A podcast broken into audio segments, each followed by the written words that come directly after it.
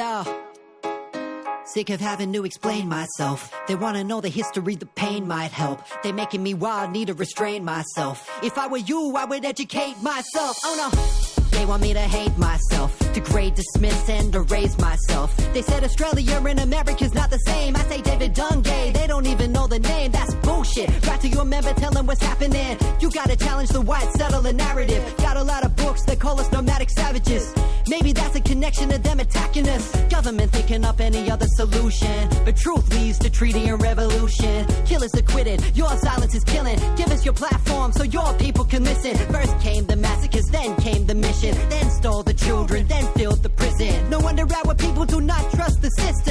Καλώς ήρθατε στα Μαθήματα Αναπνοής με το Χαράλαμπο Πουλόπουλο από το διαδίκτυο στο Beton Art Radio και τη συχνότητα του Ράδιο Παρατηρητής στα 94 FM στη Θράκη.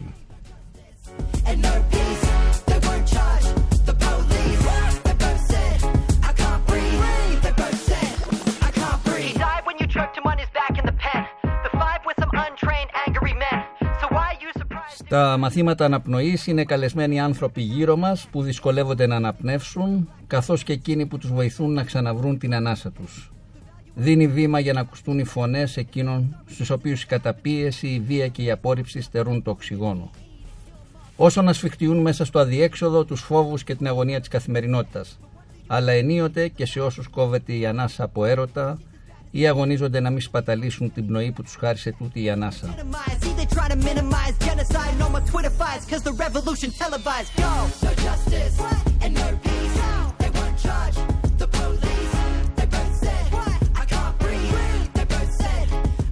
Στον ήχο ο Λουκάς Δημητρέλος. Γράψτε στο chat τις ερωτήσεις και τα σχόλιά σας. Σήμερα μαζί μας ο Φίλιππος Μανδηλαράς, γιατί...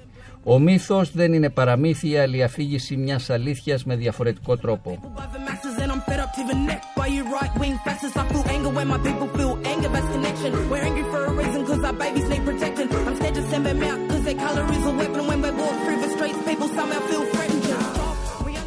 Και ποιος είναι ο Φίλιππος Μανδηλαράς; Ο πιο γνωστός, θα έλεγα, ας με συγχωρήσουν κάποιοι άλλοι, συγγραφέας παιδικών και εφηβικών βιβλίων. Υπερβολή, δεν πειράζει. Είναι η εκπομπή της υπερβολής. Γεννήθηκες στην Αθήνα και σπούδασε γαλλική φιλολογία στο Παρίσι.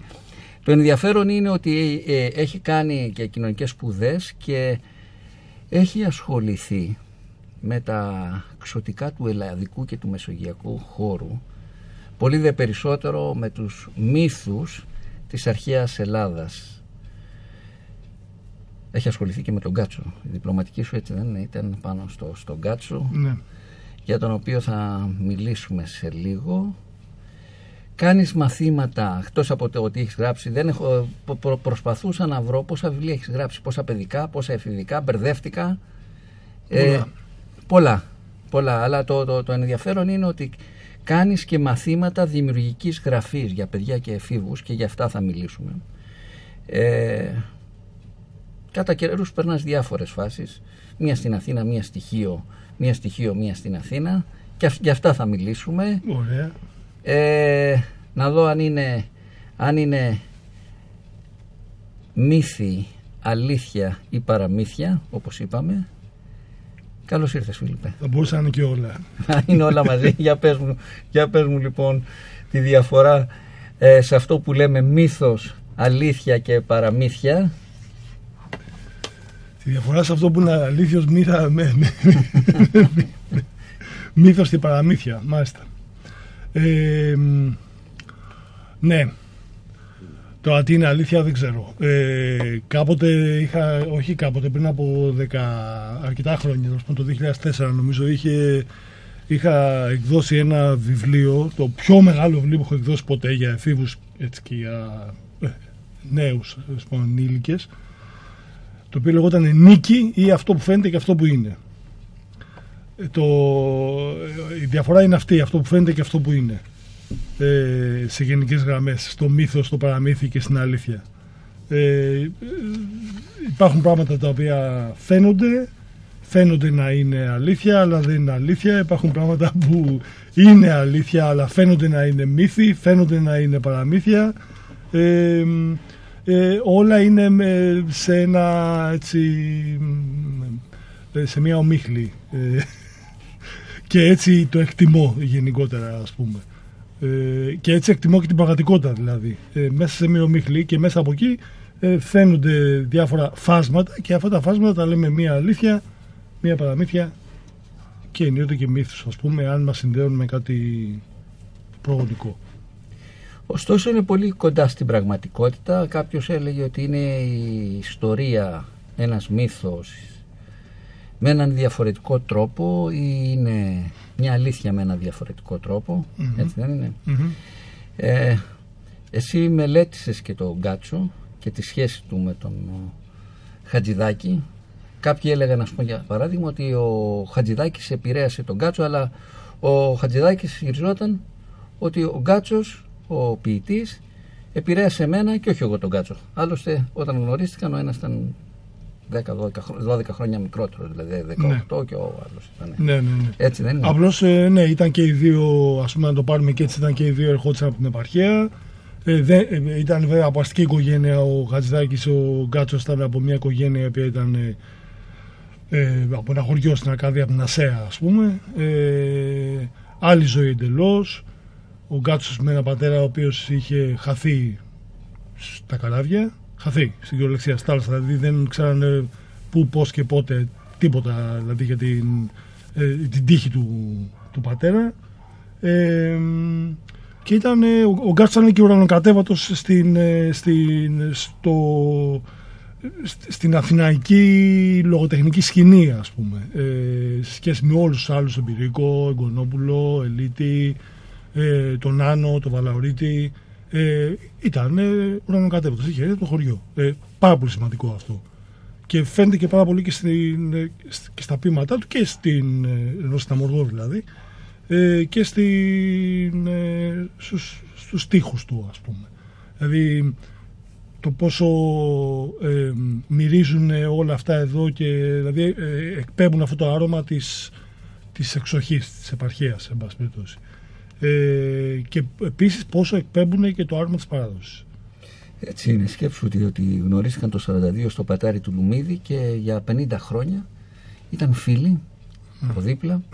Να ακούσουμε ένα πολύ ωραίο τραγούδι, το «Μια φορά και ένα καιρό», από το άλμπουμ Αθανασία, όχι από την εκτέλεση στην αρχική με τη Δήμητρα Γαλάνη του 1976, αλλά 10 χρόνια αργότερα από τα 35 τραγούδια της ρωμαϊκής αγοράς με την Πασπαλά, για να μπούμε στο θέμα μας.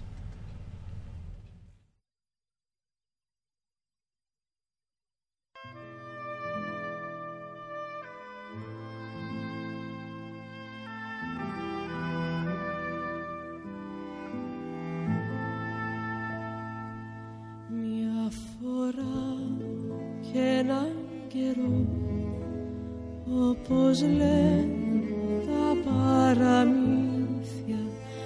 κυνηγούσα το όνειρο για να μάθω την αλήθεια, να είναι ήλιος, να είναι αστέρι, ποιος την είδε, ποιος την ξέρει.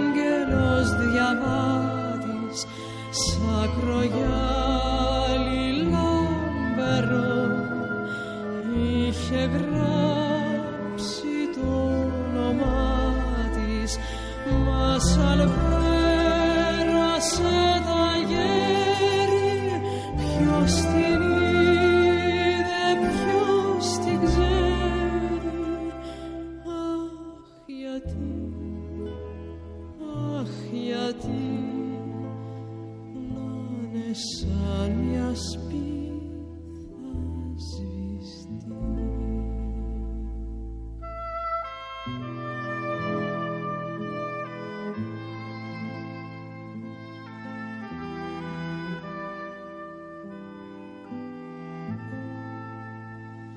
Μια φορά και έναν καιρό στη φωτιά και στον αγώνα την αντίκρισα θαρώ σαν μια κόκκινη σταγόνα. Μα πριν βγει το καλοκαίρι ποιος την είδε, ποιος την ξέρει.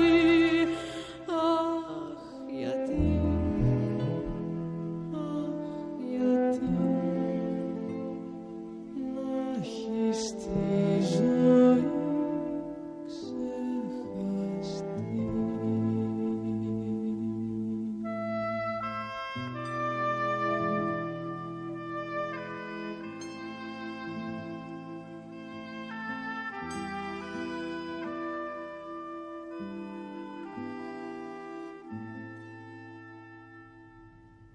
Φίλιππε, θέλω να μου πεις πώς σου ήρθε να γράφεις για τους μύθους της αρχαίας Ελλάδας και να γράφεις για παιδιά.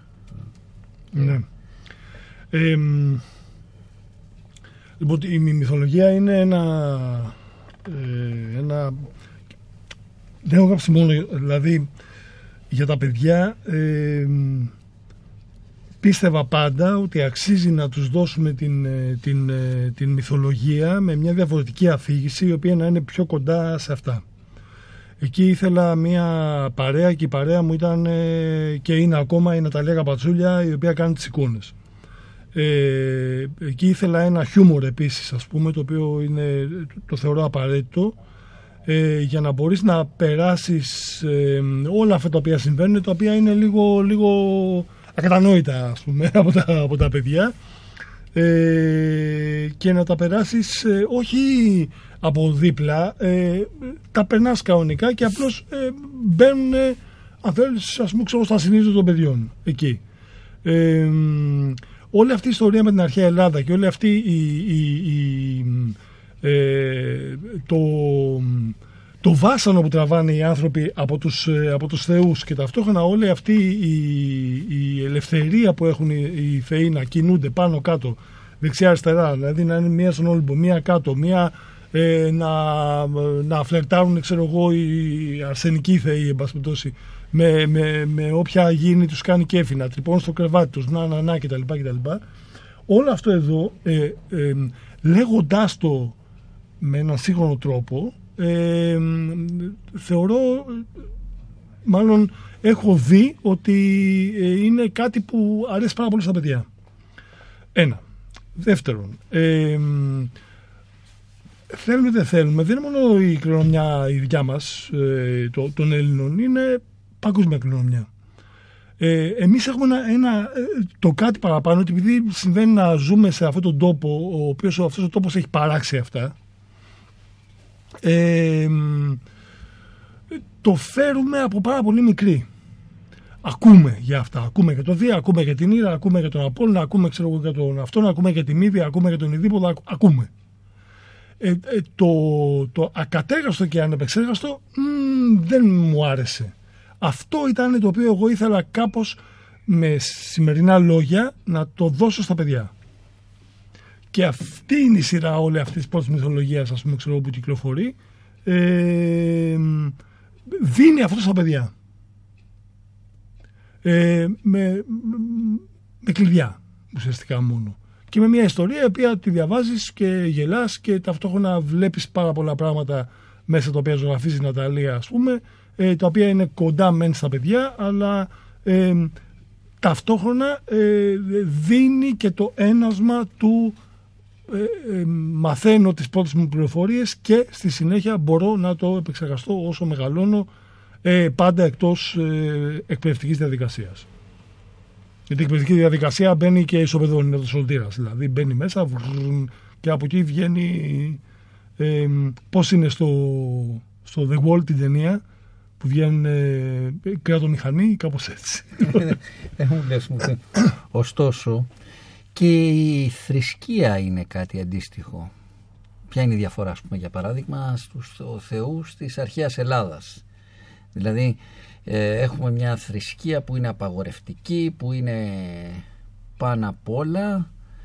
Πώς αυτό το διαχειρίζεσαι στα δικά σου τα... Ναι, ας μην ξεχάσουμε το ότι, ας πούμε, ξέρω, οι πρώτοι φυσικοί φιλόσοφοι από τη μεριά της Ασίας, Θαλής, ξέρω, Αναξίμανδρος και ο Πυθαγόρας συνέχεια, δηλαδή αυτό το οποίο προσπάθησαν να αμφισβήτησαν, μάλλον όχι δεν αμφισβήτησαν πλήρως, δηλαδή τι είπαν οι άνθρωποι, είπαν ότι κοίτα να δεις, δεν είναι ακριβώς ο Δίας ο οποίος κινεί τα σύννεφα και φέρνει τις καταιγίδες και φέρνει τους κεραυνούς και φέρνει τις φροντές. Έχω την αίσθηση ότι, τουλάχιστον η δική μου αίσθηση, χωρίς να έχω μελετήσει, να είμαι θρησκεολόγος ή οτιδήποτε παρόμοιο, ας πούμε, εκεί επάνω, έχω την αίσθηση ότι φτιάχνοντας θεούς κατ' εικόνα εκατομμύρωση και τοποθέτοντας τους απλώς στον Όλυμπο, δηλαδή σε ένα τόπο γήινο, έτσι, δεν είναι ότι είμαι στον ουρανό, έτσι. Φτιάξανε θεούς κατ' εικόνα εκατομμύρωση. Εξού και ο Δίας, ας πούμε, είναι ένας τύπος ο οποίος το μυαλό το έχει, ας πούμε, στις καμπύλες των γυναικών, ας πούμε. Ναι, δηλαδή μπορεί να πάει στιγμή, με αυτό που λέω στα παιδιά όταν πηγαίνουν και στα νήπια ακόμα, και στα παιδιά του νομίζω ότι ήταν ο Δίας. Ο Δίας ήταν κάποιος ο οποίος ήταν πάνω στον Όλυμπο, λέγαμε τώρα, και ο οποίος έλεπε πολύ καλά, θα μπορούσε να έχει και τηλεσκόπιο, να έχει κιάλια, ας πούμε, και έλεπε μια ωραία στον δρόμο και έλεγε «Wow, μα τι θα κοιμηθώ σήμερα». Γελάνε τα παιδιά, πεθαίνουν στα γέλια, έτσι. Στα νηπιαγωγεία, ας πούμε. Και λέω, ναι, παρόλα αυτά, λέω, αυτή ήταν η εικόνα που είχαν του Θεού. Ωστόσο, ο Θεός είναι πάνω από όλους μας, όπως έγραψε και ο David Bowie σε ένα τραγούδι για την μπαλάδα Αθηνά, να το ακούσεις λίγο. Λέει ο Θεός είναι πάνω από όλους μας και εμείς είμαστε για να προσευχόμαστε. Για να ακούσουμε λοιπόν για τη Θεά Αθηνά.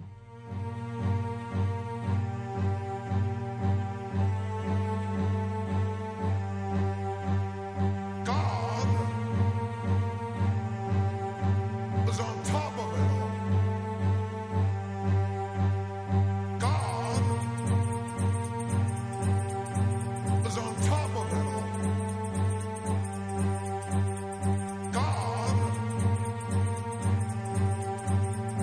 top of it all.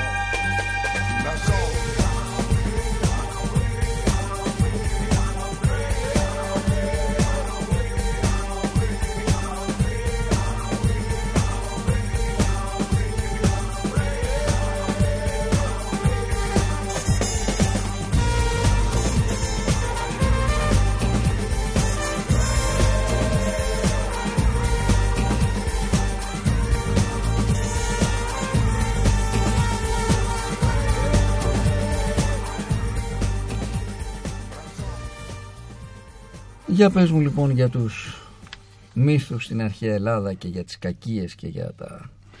Ξέρεις τι θέλω εγώ, θα επιστρέψω στην ερώτηση. Για πες μας για το κομμάτι που ακούσαμε. Να ακούσουμε, αυτό είναι ένα κομμάτι που προέρχεται, θα έλεγα, από το...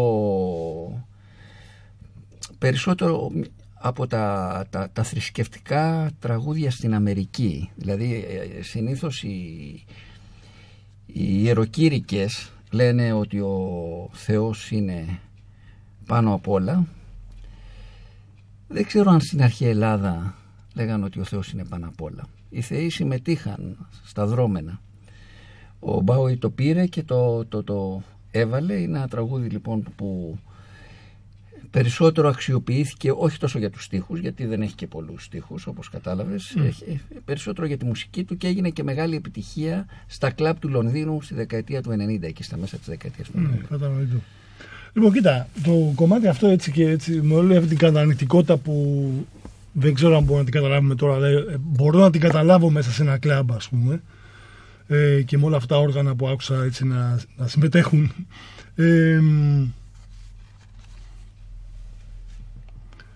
Ναι, με πηγαίνεις στο εξής μοντέλο, ας πούμε. Οι θεοί στην αρχαία Ελλάδα. Εγώ δεν ξέρω αν τους φοβόταν τους θεούς. Εγώ αυτό που έχω καταλάβει με τους θεούς όμως είναι ουσιαστικά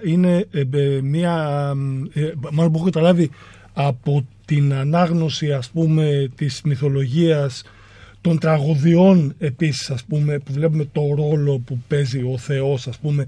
Δεν ξέρω αν παίζει ρόλο ο Θεός ή αν παίζει ρόλο η μοίρα. Δεν ξέρω. Παίρνουμε τον Ειδίποδα.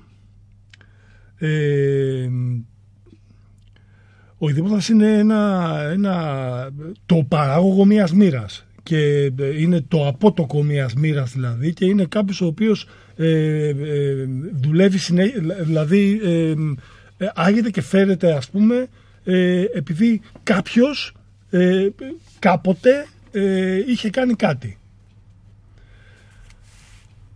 Ο Θεός απλώς, οι θεοί, άμα το πάρουμε έτσι, ας πούμε, αυτού του 12ου Θεού, έχω την εντύπωση ότι μετά από το σφάλμα των προγόνων του Ειδίποδα,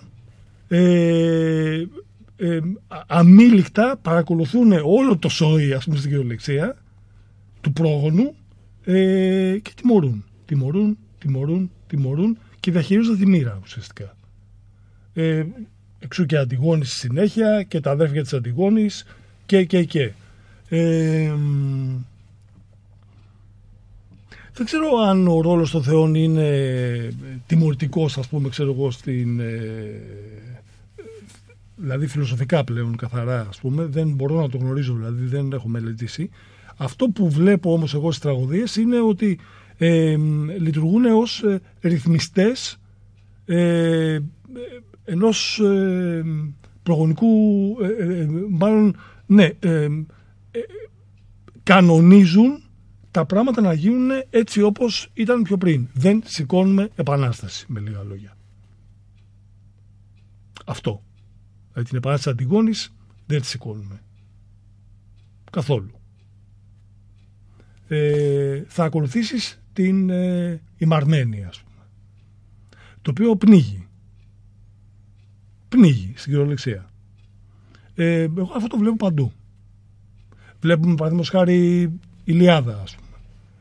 Ποιος είναι για μένα ο απόλυτος, μάλλον για να μην το πω, να αρχίσουμε την κουβέντα, το διάλογο δηλαδή πάνω σε αυτό, ας πούμε, για μένα στη Ιλιάδα ο ήρωας, ο οποίος είναι ο πιο συμπαθής και ο πιο σύγχρονος και μοντέρνος, δεν είναι από τη μεριά των αρχαίων. Είναι ο Έκτορας από την άλλη μεριά. Παρ' όλα αυτά, εμείς ως απόγονοι των αρχαίων, ας πούμε, εκτιμούμε ποιον? Το σφαγέα του Έκτορα, τον Αχιλλέα, με τον πλέον απαράδεκτο τρόπο που δεν τιμά, ας πούμε, ξέρω, τον αντίπαλό του κτλ. Δεν ξέρω τι συμβαίνει εκεί πέρα.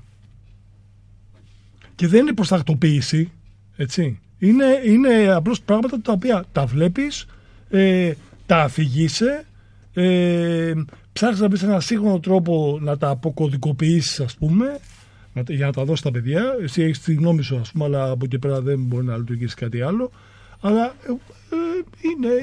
είναι κάτι που σου κάνει εντύπωση, ας πούμε, δηλαδή μονίμως. Βλέπεις τον Ιάσονα, ας πούμε. Στον Ιάσονα έχει πολύ ενδιαφέρον. Θέλω να μου πεις, όταν κάνεις με τα παιδιά αυτά τα μαθήματα δημιουργικής γραφής ή της φαντασίας, το να αφήσουν ελεύθερη τη φαντασία τους, πώς εξηγείς το ρόλο της μύδιας? Γιατί η μύδια σκότωσε τα παιδιά της. Εγώ δεν ξέρω αν η μύδια σκότωσε τα παιδιά της ή αν σκότωσε τα παιδιά του Ιάσονα.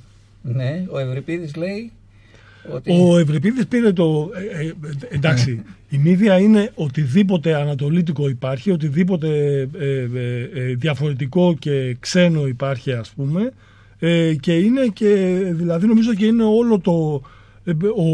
Ο φόβος του διαφορετικού, ας πούμε, ξέρω εγώ, ο οποίος δηλαδή είναι οτιδήποτε τρόμασε την κοινωνία την εποχή του Ευριπίδη, ας πούμε. Είναι μια μάγισσα από την Ανατολή, μια γυναίκα από την Ανατολή με μια ιδιαίτερη μορφιά, ιδιαίτερα χαρακτηριστικά, από έναν ιδιαίτερο τόπο, ο οποίος, σημειώνω, παρουσιάζεται σε ένας τόπος ο οποίος είναι μέσα στην ομίχλη μονίμως, όπου πιθανώς να είναι και τα πάντα ανάποδα, ας πούμε, με τέρατα, από μια άλλη εποχή, προφανώς, ας πούμε, και η μύδια εμφανίζεται ως ιέρια αυτών, σε απευθεία σύνθεση με τον κάτω κόσμο. Σημειώνω ότι ήταν η Κύρκη, ας πούμε, έτσι. Δηλαδή παρουσιάζει οτιδήποτε είναι ξένο και διαφορετικό. Την παίρνει ο Ιάσονας, πάει να την εκπολιτήσει με πάρα πολλά εισαγωγικά, και όταν βλέπει ότι ουσιαστικά δεν μπορεί να την εκπολιτήσει, να την κάνει δηλαδή νοικοκυρά, ας πούμε, απλώς να μεγαλώνει τα παιδιά του κτλ, αποφασίζει, ας πούμε, και λέει, εντάξει, εγώ τώρα παντρεύομαι μία δικιά μας, μια πριγκίπισσα, ας πούμε, γίνομαι και βασιλιάς εγώ, ας πούμε, στην Κόρινθο, και εντάξει, εσύ κάτσε στην άκρη με τα παιδιά μας. Μου. Σου. Όχι σου. Μου. Συγγνώμη που παίζω αυτό το παιχνίδι, δηλαδή. Αν η μύδια σκοτώνει κάποια παιδιά, σκοτώνει τα παιδιά του Ιάσονα. Εγώ πιστεύω, δηλαδή, σε αυτό το οποίο, επειδή τώρα δουλεύω τη μύδια, ας πούμε, και τη δουλεύω και προσπαθώ να βγάλω όλο αυτό το μύθο, ας πούμε, ξέρω εγώ, και να τον δώσω σε παιδιά, ας πούμε, τα οποία, εντάξει, δεν είναι νήπια, για μένα η μύδια απλώς παίρνει τα παιδιά της και τα πηγαίνει εκεί που ανήκει η ίδια. Και η ίδια ανήκει σε ένα άλλο κόσμο. Ωραία, ας ακούσουμε τη Μαρία Κάλλας στη μύδια και να μου πεις πώς το εκλαμβάνουν τα παιδιά όταν τους μιλάς για αυτό το μύθο.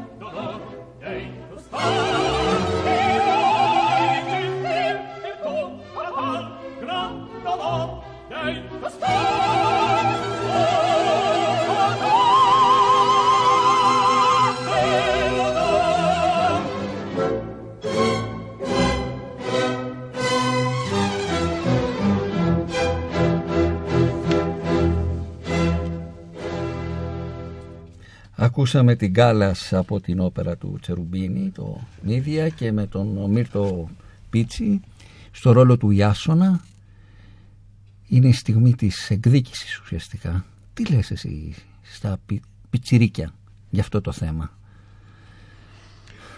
Εντάξει, εδώ υπάρχει μια διαλεκτική, η οποία είναι διαλεκτική του... Είναι η ίδια διαλεκτική που ξέρω, υπάρχει και στην ανθρωπολογία, ας πούμε, περί τι είναι πολιτισμένος και τι είναι άγριος. Όταν ο Κολόμβος πήγε στην Αμερική, δηλαδή το πάρουμε έτσι, ας πούμε, πιο σύγχρονα, όταν πήγε στην Αμερική, τι βρήκε? Άγριους. Αν βρήκε άγριους, είναι άγρια η Μύδια. Αν όμως έτσι όπως αρχίζουμε και το βλέπουμε πια, όχι αρχίζουμε κανονικά, θα έπρεπε να το νιώθουμε, ας πούμε. Δηλαδή υπάρχουν τόποι, ας πούμε, που τα αγάμματα του, στην Αμερική, ας πούμε, τα αγάμματα το άγαμα του Κολόμβου, ας πούμε, το σπάνε και το καταδαφίζουν, ας πούμε, γιατί ήταν κατακτής ο άνθρωπος, ας πούμε. Έσφαξε, έκανε έρευνα κτλ. Ο ευρωπαϊκός πολιτισμός, όταν πήγε στην Αμερική, ας πούμε, ουσιαστικά τι έκανε? Ισοπαίδωσε τον πολιτισμό ο οποίος υπήρχε εκεί. Για να βρει έδαφος για να αναπτυχθεί ο ίδιος, γιατί έσκαγε στην Ευρώπη, ας πούμε. Αυτή είναι η περίπτωση του Ιάσονα και της Μύδιας.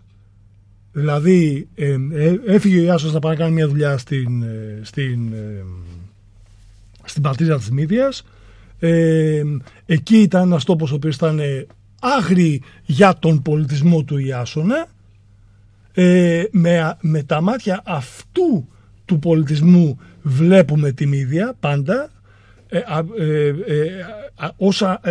δηλαδή ως συμμετέχον σε αυτόν τον πολιτισμό γράφει ο Ευριπίδης, ας πούμε, για τη Μύδια, και ως συμμετέχον σε αυτόν τον πολιτισμό την κατηγορεί για δολοφονία των παιδιών της.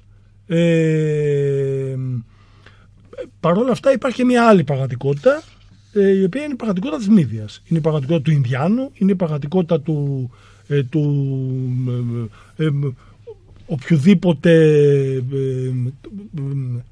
Αφρικανού, ας πούμε, ξέρω εγώ, ο οποίος ανήκε σε ένα πολιτισμό, ας πούμε, και ξαφνικά πάβει, όχι... Δεν επιτρέπεται, ας πούμε, να ανήκει σε αυτό, να ανήκει σε ένα μόρφωμα κρατικό, ας πούμε, το οποίο ονομάζεται κάπως. Αυτή είναι η οπτική της Μύδιας. Από εκεί πέρα τώρα το πώς το λέω στα παιδιά, αυτό εξαρτάται, ας πούμε, και από την ηλικία των παιδιών και από, βασικά από την ηλικία των παιδιών στην οποία απευθύνομαι.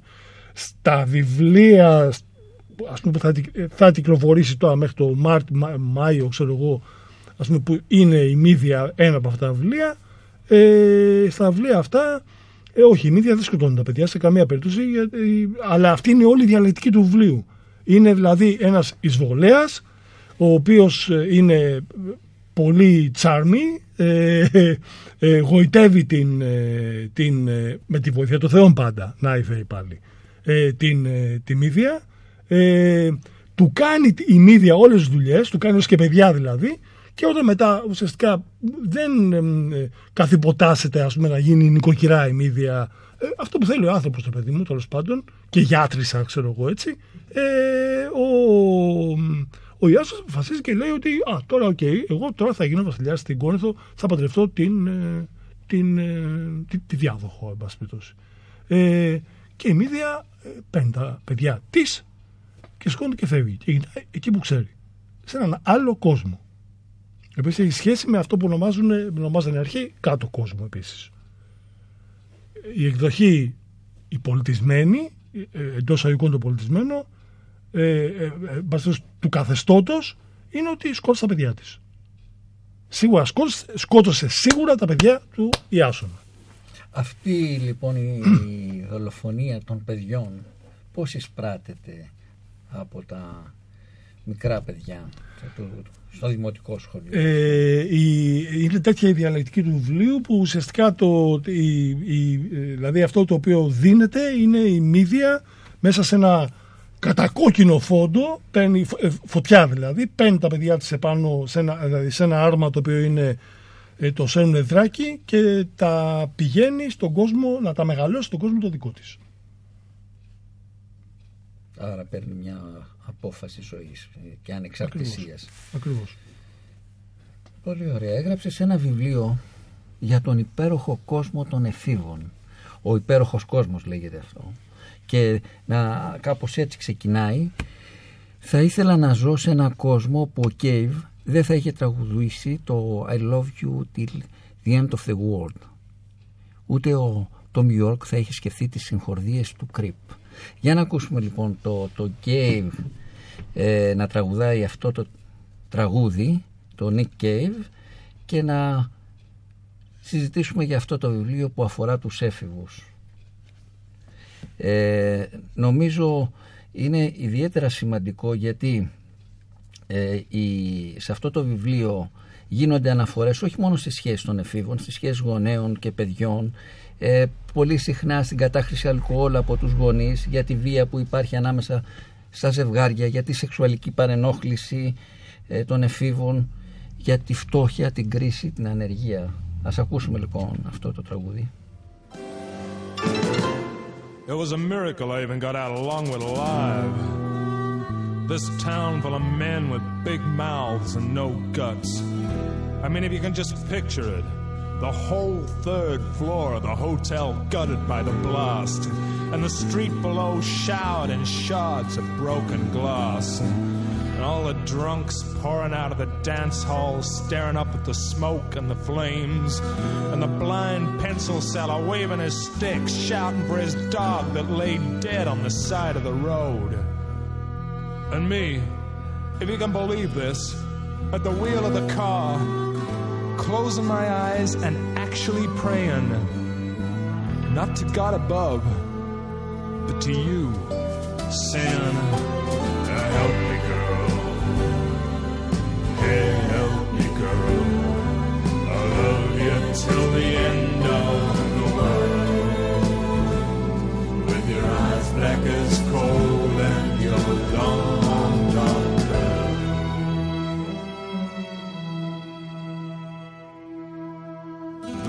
Some things we plan, we sit and we invent and we plot and cook up. Others are works of inspiration, of poetry. And it was this genius hand that pushed me up the hotel stairs to say my last goodbye to her hair white as snow and her pale blue eyes, saying, I gotta go, I gotta go. The bomb in the bread basket are ready to blow. In this town of men with big mouths and no guts, the pencil seller's dog spooked by the explosion, leaping under my wheels. I careered out Longwood on my way to you, waiting in your dress of blue. I said, thank you, girl. Thank you, girl. I love you till the end of the world. With your eyes black as coal.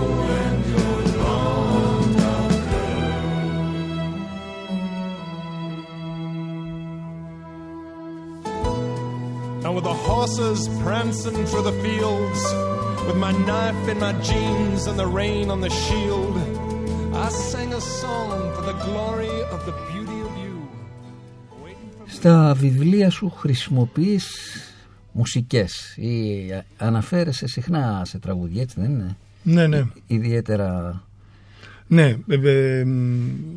στα εφηβικά που γράφω δηλαδή πάντα φροντίζω να υπάρχει μουσική, πάντα φροντίζω να υπάρχει κάτι το οποίο να είναι πιο κοντά στους εφήβους. Εντάξει, εδώ έχω πολύ Cave, αλλά όχι μόνο Cave. Έχεις και Radiohead εδώ. Γενικά έχει πολλά, πάρα πολλά. Ναι. Μου το θυμάμαι τι έχει, γιατί είναι και μεγάλο βιβλίο αυτό. Οπότε είναι και, βασικά είναι πολυπρόσωπο βιβλίο. Οπότε ο κάθε ήρωας έχει και τις αδυναμίες του. Εδώ πέρα, αυτός ο οποίος στο απόσπασμα που μίλησες είναι ο ερταμένος της υπόθεσης, ας πούμε, εξού και το κομμάτι κτλ. Αλλά ναι, σε κάθε βιβλίο φροντίζω, δηλαδή εγώ έχω ως και πατήσει βιβλίο το «Ζωή σαν ασανσέρ», ας πούμε, πάνω στο περιστατικό, δηλαδή περιστρέφεται γύρω από την ημέρα του θανάτου της Amy Winehouse, εννοώ. Το οποίο παίζει οργανικό ρόλο η μουσική της μέσα, δηλαδή στο τι συμβαίνει μέσα σε αυτό το βιβλίο. Στο «Κάπου να ανοίγεις», ας πούμε, είναι ένας πιτσιρικάς ο οποίος ξεκινάει τη μαθητεία του, ας πούμε. Δηλαδή αρχίζει και ενηλικιώνεται μέσα από τους στίχους του Αγγελάκα, ας πούμε, στις τρύπες. Ακούει τρύπες. Στις Σιένες μουσική υπόκουση είναι PJ Harvey non-stop. Δεν είναι μουσική υπόκουση ακριβώς, είναι στίχοι. Έτσι, γιατί ουσιαστικά παίρνω τους στίχους, δηλαδή παίρνω τους στίχους και τους δουλεύω, ας πούμε. Δηλαδή και το πώς προσλαμβάνουν οι έφηβοι. Αυτό. Όταν κάνεις τα εργαστήρια δημιουργικής γραφής με τους έφηβους, ναι, πώς τα κάνεις και τι επιδιώκεις με αυτά τα εργαστήρια, δηλαδή μόνο να γράψουν, είναι μόνο να αφήσουν ελεύθερη τη φαντασία τους, τι ακριβώς συμβαίνει σε αυτή τη... Εμένα στα εργαστήρια δημιουργικής γραφής αυτό που με ενδιαφέρει δεν είναι να μάθω στον άλλον να γράφει καθόλου, αυτό το κάνω στο σχολείο με τον τρόπο τους, αλλά εμένα αυτό που με ενδιαφέρει είναι να ξεκλειδώσω καταρχάς τη φαντασία τους, κλειδώνει, ας πούμε, όσο μεγαλώνουν, επειδή υπάρχουν πολλά πρέπει τα οποία διδάσκονται και όλα αυτά εδώ, και να βρουν το δικό τους τρόπο να εκφράζονται με λέξεις.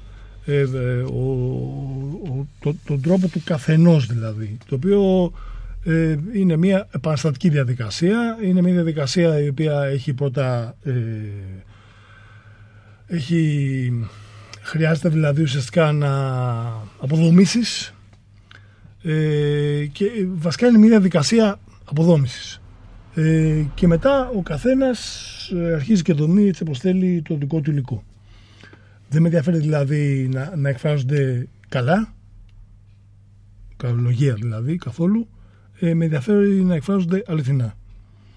Αυτό είναι μια διαδικασία η οποία είναι δύσκολη και νίωτε επίπονη. Δηλαδή σε εργαστήρια συμβαίνουν πολλά και σε συναντήσεις δηλαδή πολλά και έτσι πολύ ενδιαφέροντα, αλλά σίγουρα είναι πολύ προθυρωτικά για τα παιδιά.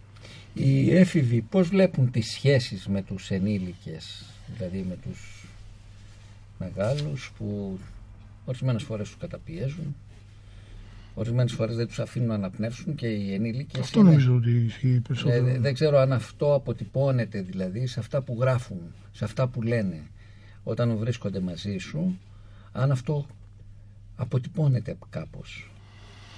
Ναι. Σου έλεγα προηγουμένως ένα περιστατικό που μου έχει συμβεί σε ένα εργαστήριο, το οποίο ήταν από τα πιο συγκλονιστικά και το οποίο μάλιστα εγώ δεν μπορούσα να το διαχειριστώ, γιατί δεν έχω training, ας πούμε, ψυχολογικό, δηλαδή ψυχολόγο, γιατί αυτό χρειαζόταν, ναι, δηλαδή άνθρωπος της δικής σου ειδικότητας.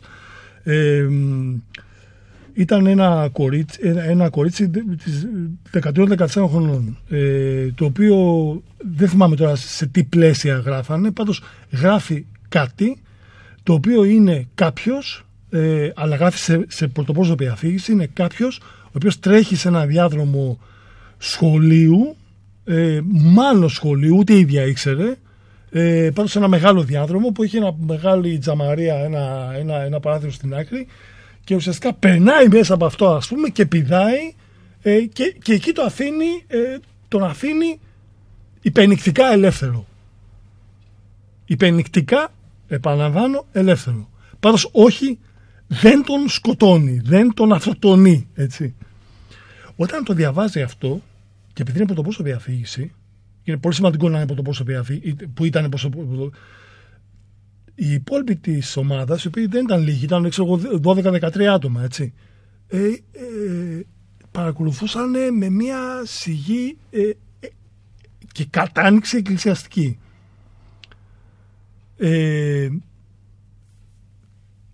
Το κορίτσι, η κοπέλα δηλαδή, δεν ήξερε πώς να αντιδράσει σε αυτά που άκουγε, που είχε η ίδια γράψει και έλεγε. Δεν είμαι εγώ αυτή. Καλά, μπορεί να είμαι κι εγώ. Ναι, αλλά εγώ δεν είμαι έτσι. Και ουσιαστικά συνδιαλεγόταν με τον εαυτό της, τον οποίο ουσιαστικά του είχε δώσει τερά, ας πούμε, ξέρω, να σηκωθεί να φύγει από αυτό το διάδρομο, μπας περιπτώσει, ας πούμε, να σπάσει και την τζαμαρία και να βγει έξω να πετάξει. Και στο τέλος έβαλε τα κλάματα. Και είναι προφανώς ότι απελευθερώθηκε μέσα από αυτό, ας πούμε, γιατί ήταν και η ομάδα και ήρθαν τα παιδιά πάνω της, ας πούμε, και τις παρασταθήκανε, και το κουβεντιάσαμε μετά. Ήταν πάρα πολύ ωραίο. Πήρε το υλικό της, διαπραγματεύτηκε με αυτό. Θα ήθελα πολύ να είχα σε εκείνη τη φάση, ας πούμε, γνώσεις ψυχολογίας, ας πούμε, για να μπορώ να το διαχειριστώ εγώ πλέον αυτό ως διαχειριστής αυτής της ομάδας, αλλά είχε τους φίλους της δίπλα και μια χαρά πήγαν όλα. Νομίζω ότι η ομάδα πολλές φορές, η ομάδα των ομοτήμων, είναι ο καλύτερος ψυχοθεραπευτής, δηλαδή ιδιαίτερα όταν υπάρχει ένα ασφαλές περιβάλλον, ένα περιβάλλον εμπιστοσύνης και ασφάλειας, τότε τα παιδιά βρίσκουν τρόπους να επικοινωνήσουν και να στηρίξουν το ένα το άλλο. Αυτό μου θυμίζει, αυτή η ιστορία που είπες μου θυμίζει ένα τραγούδι των Iron Maiden, την πτήση του Ίκαρου, από το μύθο του Ίκαρου, γιατί αυτό αφορά την εφηβεία, το πήρε ο Bruce Dickinson και το τροποποίησε λίγο για την εξέγερση ενάντια στην εξουσία των ενηλίκων, αφιερωμένος στους έφηβους του σήμερα.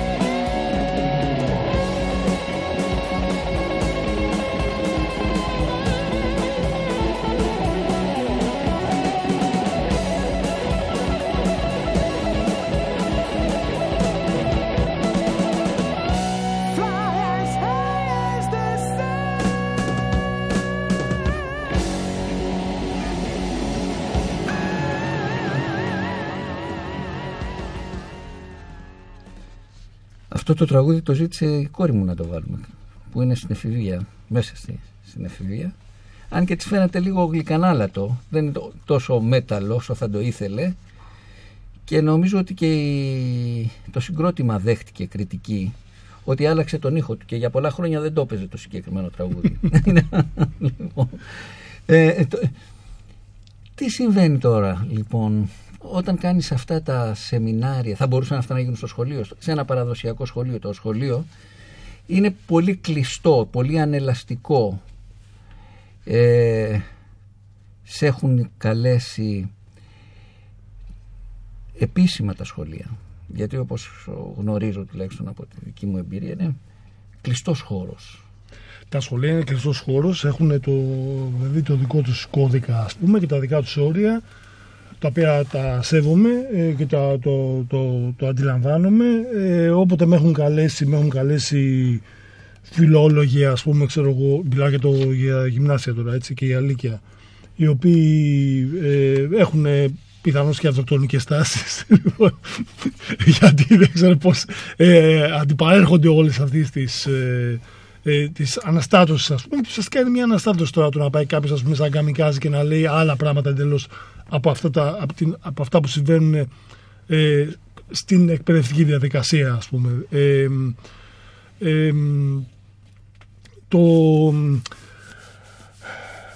Το σχολείο είναι ένα περιβάλλον, ας πούμε, στο οποίο τα παιδιά είναι αναγκασμένα να βρίσκονται, αλλά και, ας πούμε, όλοι εμείς που γράφαμε εφηβικά βιβλία ή που γράφουμε τώρα, εν πάση περιπτώσει, έχουμε κληρονομήσει τα εφηβικά βιβλία από μια προηγούμενη γενιά, η οποία δούλευε πάρα πολύ τα σχολεία, τους εφήβους μέσα στο σχολείο. Αυτό που κάνουμε τα τελευταία, ξέρω, τουλάχιστον 10 χρόνια, 15, ξέρω εγώ, είναι τα παίρνουν τα παιδιά από το σχολείο, γιατί δεν είναι και τα παίρνουμε και από το σπίτι τους, ας πούμε, ξέρω εγώ, και τα βλέπουμε ως αυτόνομα άτομα. Δηλαδή άτομα τα οποία κινούνται στον χώρο, στην πόλη, στην εξοχή, οπουδήποτε. Τα παίρνουμε δηλαδή με μια ματιά η οποία είναι πιο ενήλικη, αν θες, ας πούμε, με την έννοια ότι ο έφηβος έχει μια δική του προσωπική ζωή σε ένα δικό του χώρο, με τους δικούς του κώδικες, και ο οποίος χώρος αυτός δεν είναι το σχολείο, δεν είναι το σπίτι του. Και αν είναι το σπίτι, είναι συνήθως το σπίτι, το δωμάτιο. Υπάρχει πάντα ο κοινός χώρος που είναι με τον ενήλικα, ας πούμε, που είναι το τραπέζι που τρώνε, ή ξέρω εγώ, η τηλεόραση, δεν ξέρω τι, το καθιστικό κτλ.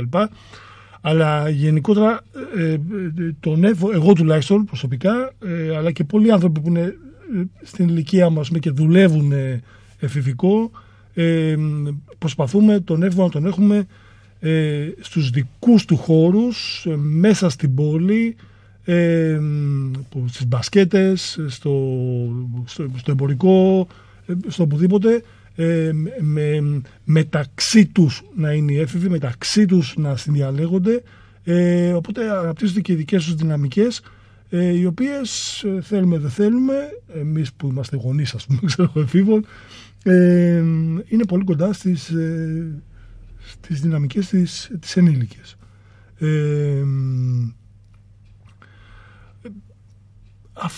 Αυτό συμβαίνει με τους εφήβους, οπότε το να πεις εγώ πάω στον έφηβο και πηγαίνω, ας πούμε, και δουλεύω και του λέω το έφηβο στο σχολείο, που το σχολείο του λέει, μιλάει για την καλολογία και του μαθαίνει πώς να γράφει τα πρέπει σωστά και επίσημα και τα πρέπει, ναι. Και να πάω να του πω, κοίτα δεις, δεν πρέπει και πρέπει να μάθεις να εκφράζεσαι, να εκφράζεις τον εαυτό σου δηλαδή.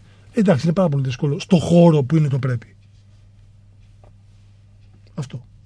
Άλλωστε οι έφηβοι στις παρέες τους εκφράζουν διάφορα θέματα. Δεν είναι μόνο αυτά που πρέπει. Με τους ενήλικες ή με τους γονείς υπάρχουν πράγματα που λέγονται και υπάρχουν πολλά πράγματα που δεν λέγονται, και τα επικοινωνούν οι έφηβοι μεταξύ τους και μόνο. Θέματα δηλαδή σεξουαλικότητας, αιμονές, φαντασιώσεις, επιθυμίες.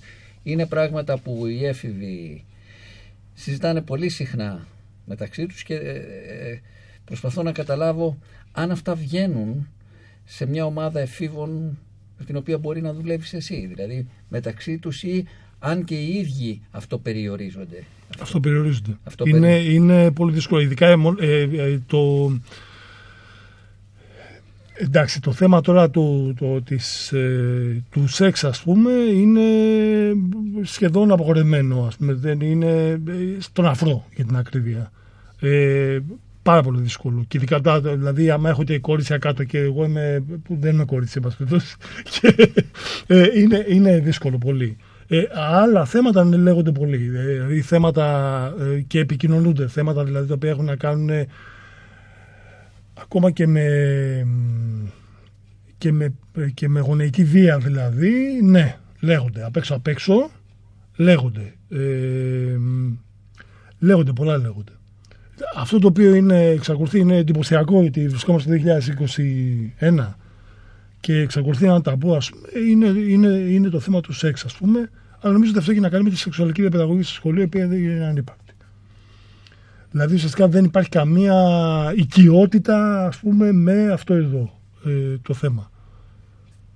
Οπότε... Με το θέμα της αλληλεγγύης. Το θέμα της αλληλεγγύης έχει ανέβει πάρα πολύ. Είναι κάτι που το βλέπω πολύ πιο ζωντανό και νομίζω ότι αυτός είναι ο λόγος για τον οποίο εγώ ξεκίνησα να γράφω εφηβικά. Γιατί είδα ότι οι έφηβοι ξεφύγανε από το κομμάτι αυτό το οποίο ήταν μονήρια άτομα ή άτομα σε ομάδες, ας πούμε, περισσότερο παθικές, ας πούμε, όχι παθικές την έννοια της ομάδας, αλλά πιστεύω σε κάτι. Το χρήμα, νίωτε, δηλαδή που ήταν μέχρι και το 2008, ας πούμε, εκεί άλλαξε το πράγμα, ουσιαστικά μετά την ιστορία με τον, μετά τη δολοφονία του Γρηγορόπουλου δηλαδή, και εκεί είδα εγώ την αλλαγή, εκεί και με αυτή την αφορμή εγώ άρχισα να γράφω, ας πούμε, γιατί είδα ότι ναι, υπάρχει αλληλεγγύη μεταξύ των εφήβων, που δεν υπάρχει μεταξύ των ενηλίκων. Και είδα ότι υπάρχει μια ποιοτική διαφορά μεταξύ της νέας και της παλαιότερης γενιάς. Έτσι ξεκίνησα να γράφω και θέλοντας να στηρίξω αυτό. Άρχισε να γράφεις περισσότερα. Άρχισα να γράφω, έτσι άρχισα να γράφω θετικά. Ναι. Έτσι άρχισα να γράφω, δηλαδή ουσιαστικά, δηλαδή έτσι άρχισα να παρατηρώ τους εφήβους, να βλέπω τους κώδικες τους, τη γλώσσα τους, τον δρόμο που χαράσουν, επειδή ακριβώς υπήρχε μια ποιοτική διαφορά. Η διαφορά ποιοτική ήταν η ελεγγύη. Και εξακολουθεί να είναι, κατά τη γνώμη μου. Νομίζω ότι και αυτό είναι και το σημαντικότερο μήνυμα, κλείνοντας δηλαδή την εκπομπή, είναι να διατηρηθεί αυτή η αλληλεγγύη, όχι μόνο στους έφηβους, που όπως λες υπάρχει, αλλά και στους ενήλικες.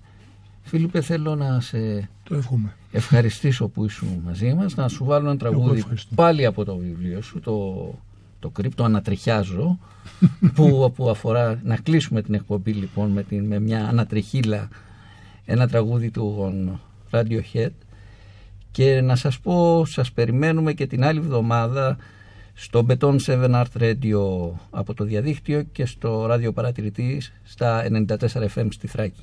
Να είστε καλά. Γεια σας.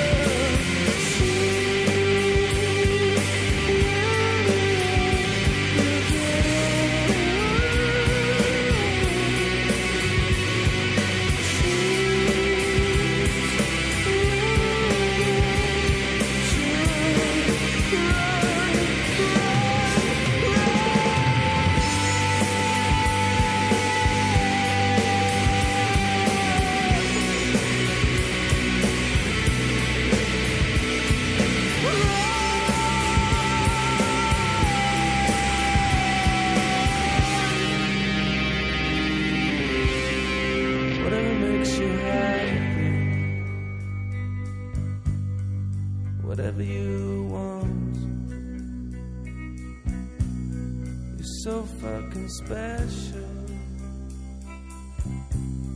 I wish I was special, but I'm a creep. I'm a